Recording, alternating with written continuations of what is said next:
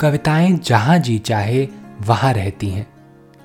कभी नीले आसमान में, कभी बंद खिड़कियों वाली सकरी गली में, कभी पंछियों के रंगीन परों पर उड़ती हैं कविताएँ तो कभी सड़क के पत्थरों के बीच यूँ ही उगाती हैं।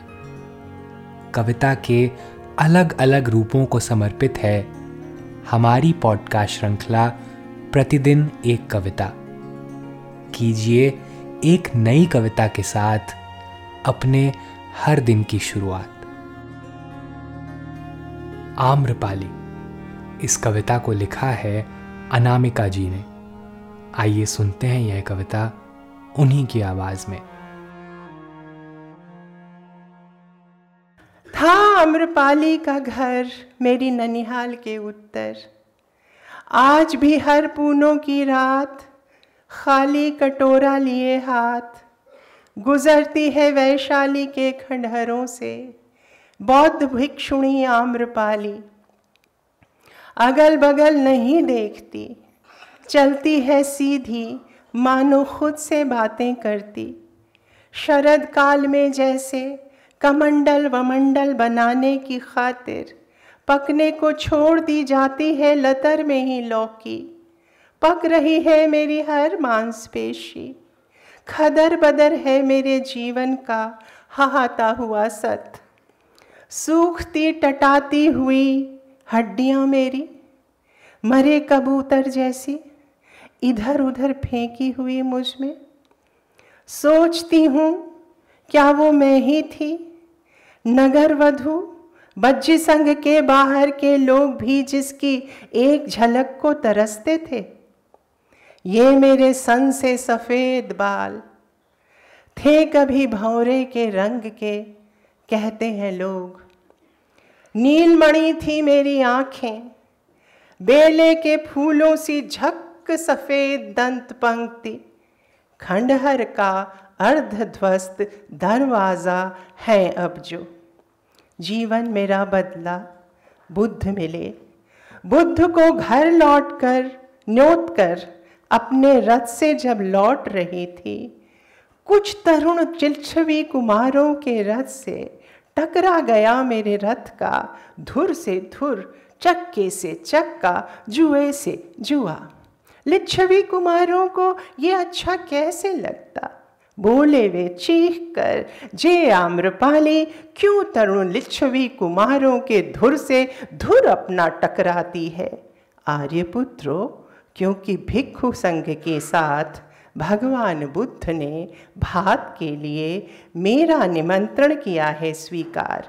जे आम्रपाली सौ हज़ार ले और इस भात का निमंत्रण हमें दे। आर्य पुत्रो, यदि तुम पूरा वैशाली गणराज्य भी दोगे, मैं यह महान भात तुम्हें नहीं देने वाली। मेरा यह उत्तर सुन लिच्छवी कुमार चटकाने लगे उंगलियाँ। हाय, हम आम्रपाली से परास्त हुए तो अब चलो, बुद्ध को जीते। कोटिग्राम पहुँचे, कि बुद्ध की प्रदक्षिणा, उन्हें घर न्योता। पर बुद्ध ने मान मेरा ही रखा, और कहा, रह जाएगी करुणा, रह जाएगी मैत्री, बाकी सब ठह जाएगा। तो बहा काल नद में मेरा वैभव। राख की इच्छा इच्छामती, राख की गंगा, राख की कृष्णा कावेरी, गरम राख की ढेरी यह काया बहती रही सदियों, इस तट से उस तट तक टिमकता रहा एक अंगारा।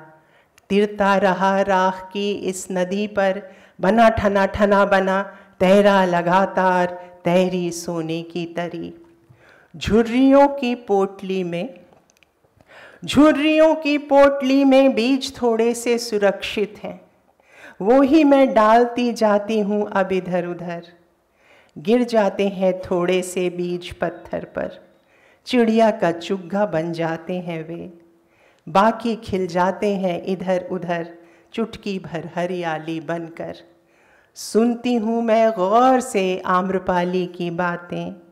सोचती हूँ कि कमंडल या लौकी या बीज कोश जो भी बने जीवन जीवन तो जीवन है। हरियाली ही बीज का सपना, रस ही रसायन है। कमंडल वमंडल बनाने की खातिर। शरद काल में जैसे पकने को छोड़ दी जाती है, लतर में ही लौकी। पक रही है मेरी हर मांसपेशी तो पकने दो। उससे क्या? कितनी तो सुंदर है हर रूप में दुनिया।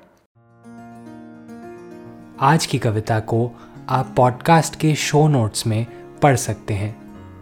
आप जहाँ भी प्रतिदिन एक कविता सुन रहे हैं, वहाँ अपने कमेंट शेयर करना ना भूलें। अगर आप चाहते हैं कि नई धारा रेडियो की यह प्रस्तुति हर सुबह आपके व्हाट्सएप पर आ जाए तो हमें इस नंबर पर मैसेज भेजें। Seven four two eight seven seven five three seven six कल एक और कविता के साथ फिर मिलेंगे।